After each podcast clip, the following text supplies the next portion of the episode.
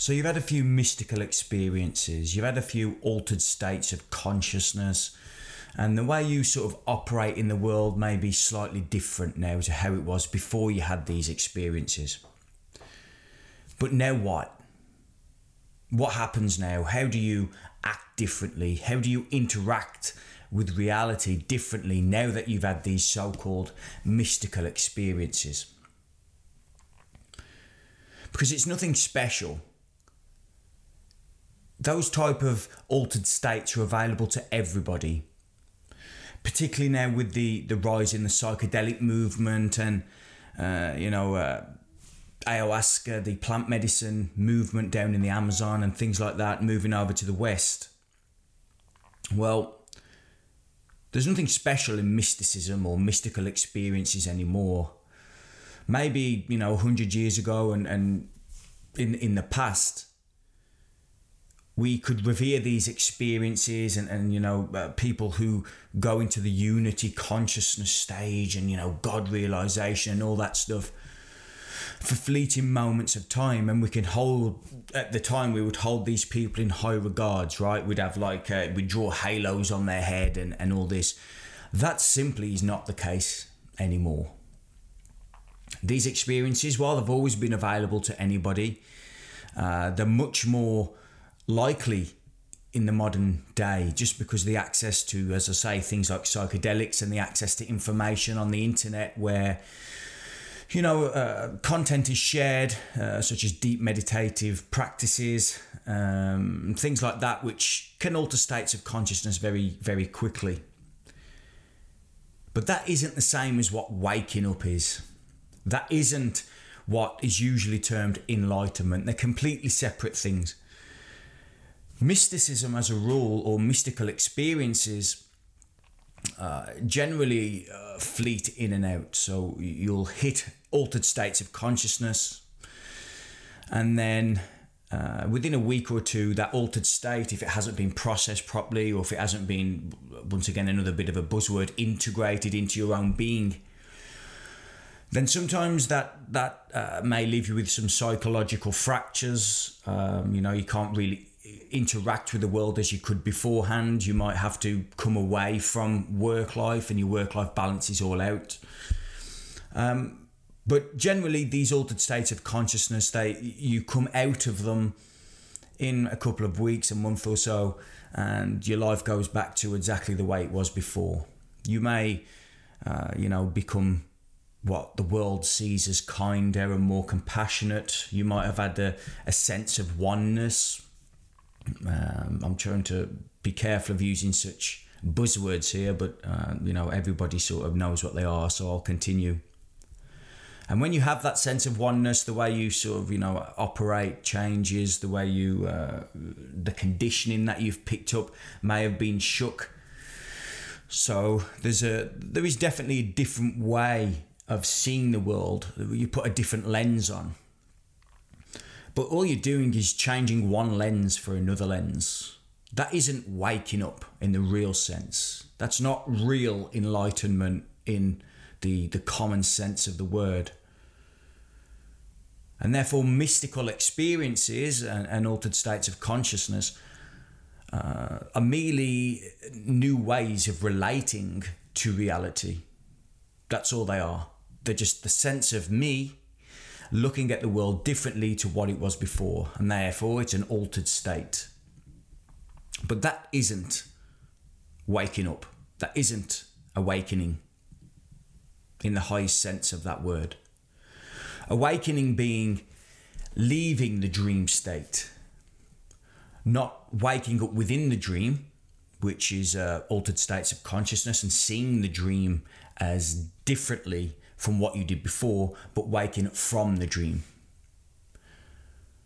Noticing that you are in a dream and you come away from that dream, everybody looks like they're uh, zombified in a sense without trying to be you know nasty in any sense it's as if they're they're well it is true that the programs and the the belief systems their opinions culture society all these things is just operating through these people, and that's seen for what it is. Awakening doesn't serve the individual. There is no benefit whatsoever for the individual to wake up. Because waking up is a complete dissolution of the sense of me. There's no me left. There's no I left. And I know a lot of Western philosophy, a lot of Western mysticism, um, they don't like to hear that because, and I love Western philosophy, I love Eastern philosophy, I've studied them both, I've studied psychology, uh, mental models. If you look back on my channel over the last year or so, I've, I've written, uh, or my website, I've written about them, I've done videos on them. So this isn't to say that they don't serve a purpose here. I'm not saying that. But philosophers and psychologists and everything would be out of business. They wouldn't be able to say anything without a sense of I. Now, this is perhaps the, the most ancient philosophies. You have the Vedantic texts and the Zen. Uh, Zen Buddhism are probably the closest to, I'd suggest. Um, but even those, you could, you know, we don't know where they come from. They could be before uh, the Van, we put it down to Indian culture. Really, it could be before Indian culture, pre pre Vedic.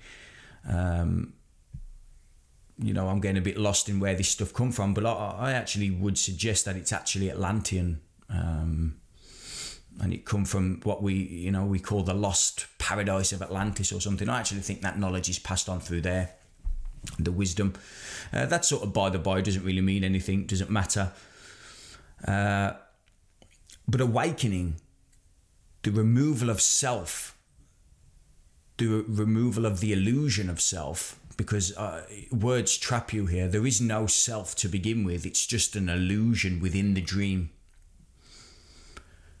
So psychology and and uh, particularly Western philosophy, Western psychology. You look at the Jungian and the Freudian lineage, and we get loads of complex models and uh, you know uh, the ego structure and the id, the super ego. You look at Melanie Klein, who d- did fantastic work about childhood development um, and how the ego develops as, through childhood into adulthood and, and traumas and everything. That's great within the dream. That's egos fixing or putting plasters on egos. It's an illusion, putting a plaster on illusion. Now, people don't want to hear this because it's the, you know there's no practical value, and I couldn't agree more. That isn't what this is about. This isn't about giving you value. This is about the truth. The truth is that you, in the sense of me, is an illusion. There is no me. Me is life happening as perceived you. And once again, there's no Western psychology won't have this. Western philosophy won't have this. The East majority of Eastern philosophy doesn't have this. You know, the Taoists they they'd uh, may appreciate the da, you know from the Tao Te Ching and stuff. That that's probably a text that gets reasonably close to what's been uh, discussed here. So mystical experiences are completely different to awakening. Mystical experiences are uh, the individual relating to reality differently based on uh, you know a moment in time or perceived time. They may have done ayahuasca, for example, or you know LSD or something like that. Uh, the whole reality changes around them, and they start relating to that world differently. But awakening is a complete dissolution from I a complete dissolution from this dream. The recognition that all already is, it's already complete, it's already done. All experience is merely a life happening. There is no observer, there is no witness.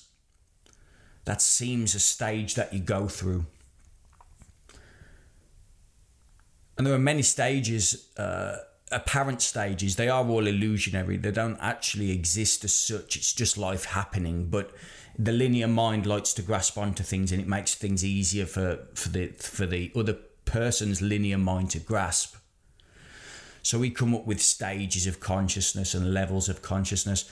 The truth is that that, that is an illusion itself. Now, I'm once again, I'm a big fan of Dr. David Hawkins. I've done a lot of his, I cover a lot of his work in my work. But he also wrote a book called, uh, I think it was called uh, Radical Non uh, Devotional Non Duality or something like that. And based on Dr. David Hawkins' work to do with uh, levels of consciousness, non duality states, or the very principle of non duality, radical non duality, is that uh, there is no levels of consciousness. There is no me, there is no you, there is life happening. And trying to put things onto that life, trying to create a, a good and a bad, and, uh, you know, and a right and a wrong and all this, that is what traps you into this worldly dream. And I'm wary here not to fall down the Gnostic trap of the world is evil. That's not what's happening here. The world is magic, absolute magic, but not good or bad. It's just life happening if you are trying to fix the world, if you're trying to keep fixing yourself, uh, you know, if you're on that never ending search to, to find something better or, uh, you know, make the world more wholesome or something, you're essentially trying to play something that you are not. You're trying to fix something that is already fixed if you're trying to become a more compassionate person, uh, you're trying to say that the compassion is not there already.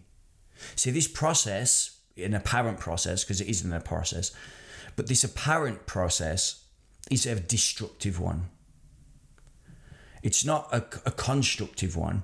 You don't keep doing things and then one day you'll get there because that is in time, it's in space, it's going from there to there. That doesn't exist. This apparent process is destructive. You remove everything, you strip away all beliefs, all opinions, all cultural uh, nonsense that's been rammed down your throat all the spirituality that's a big one that you need to drop is the spirituality thing it's took me years to, to get over that to just you know put it down and uh, I quote Lao Tzu, the Buddha, Jesus, and whatever. But I'm only going on what these books have said. I have absolutely no idea if that's true or not. And this is one of the things we can do is to just keep asking ourselves what is true? What is true? Is this true or is it a belief?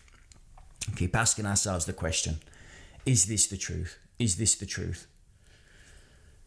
Not to me, but life, is it true? Because most, if not 99.99% recurring of what we perceive ourselves to be is not true. If you want a happy dream, if you want a nice dream, then, you know, go to therapists and, and whatever and, and feel better about yourself. That's a self, you know, self identity. That's not what this is about. If you want to feel good, if you want to, you know, live a nice dream, th- there's thousands, if not millions of people on the internet, you know, you can go to coaches or anything if you want to feel good, just go to these people. That's not what this is about. This is about hot knife through butter truth. Not many people want to hear it. Uh, I, there's not going to be many people who who uh, get this far into the video because they don't care about the truth. They want to feel good. They want to fix stuff. They want to become more compassionate and loving and all that. That is already there. That's done by virtue of this, by virtue of this life, whole and complete, that's already done. There's nothing you can do to change that. It happens. That is it. It just happens. and I'm not going to get into the free will uh, debate again. Go and listen to a, another video that I've spoken, uh, you know, on free will and everything. This message isn't about feeling good. It's not about being compassionate to your men, other men, or anything like that. This is about doing and being truth. Okay, uh, I'm running a every other Tuesday evening UK time. I'm running a uh, just a Zoom call for people who want to hear more about this message or. Uh, you know, they just got some questions and queries. Just you can come on and just ask a few questions. Um, check that out. Check out my Discord server, which I'm just about to start launching now and putting information on there. That'd be cool. Okay, hit that like, hit that subscribe. Um, I'm fairly sure there's not many people out there saying things like this because uh, people just want to feel good, and feeling good isn't about this at all. So, uh, have a great day. Um, I hope you've got something from this.